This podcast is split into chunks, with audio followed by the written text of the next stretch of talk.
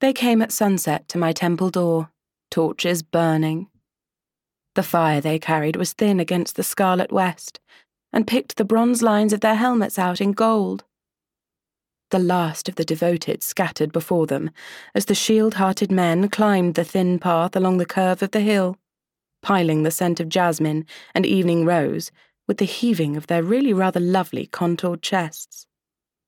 Such a fanfare of oiled arm and curving leg could not help but be noticed from a valley away, and so it was that my priestess, fair Xanthippe, was waiting for them at the top of the 3 rough steps that rose to the columned portico. Her hair was set high above her face, her gown low about her bosom.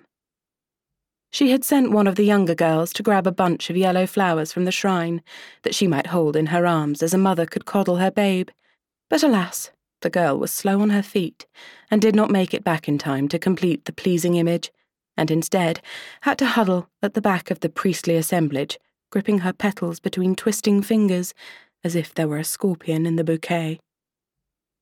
"Welcome, fair travellers," Xanthippe called, when the first men of the approaching column were within reach of her low voice. It is not acceptable to ask a lady her age, but she had grown well into her beauty, wearing the lines about her eyes with mirth, a twist about her smile, and a flash of her fragrant wrist, as though to say, "I may not be young, but what merry tricks have I learned."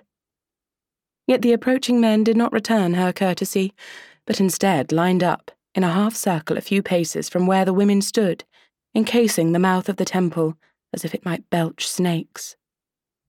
Below, to the west, the last of the setting day pricked pink and gold off the thin, waiting sea.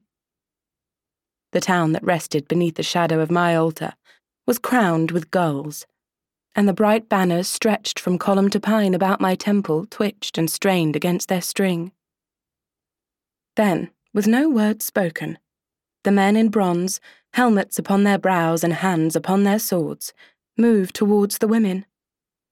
I was having a bath at the time, in my lofty Olympian bower, enjoying the nectar pooled in my belly button, but the instant their heavy sandals slapped upon the sacred timbers of my sacred temple below, I raised my eyes from contemplation of my fairer parts, and bade my naiads cease their cavorting, which they did with some reluctance, and turned my gaze to earth.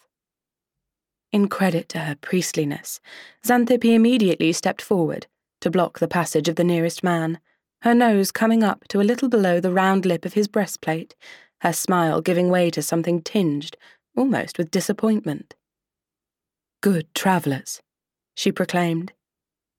"If you have come here to give thanks to the bountiful goddess Aphrodite, then you are welcome.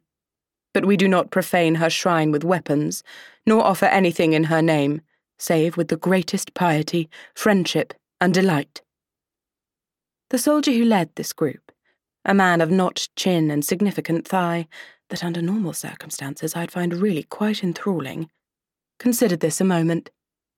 Then he laid his hand upon my priestess's shoulder, and shoved her. He actually shoved my priestess upon my sacred hearth. So hard she lost her footing and half fell, caught by one of the waiting women before she could tumble entirely. Golden nectar splashed around the lip of the bath, spilling in shimmering pools about the white marble floor, as I sat upright, the bones of my long silken hand standing out white. I cursed the soldier who so dared touch my devoted one, barely noticing what I did. He would love, and he would bind his heart to passion, and when he had given his all, then he would be betrayed. And then, genital disfigurement. One does not cross Aphrodite without some thoroughly explicit consequences. When the next man crossed the threshold of my shrine, and the next, oblivious to the sacred rights and duties owed to me, I bade the earth tremble a little beneath their feet, and lo, it was so.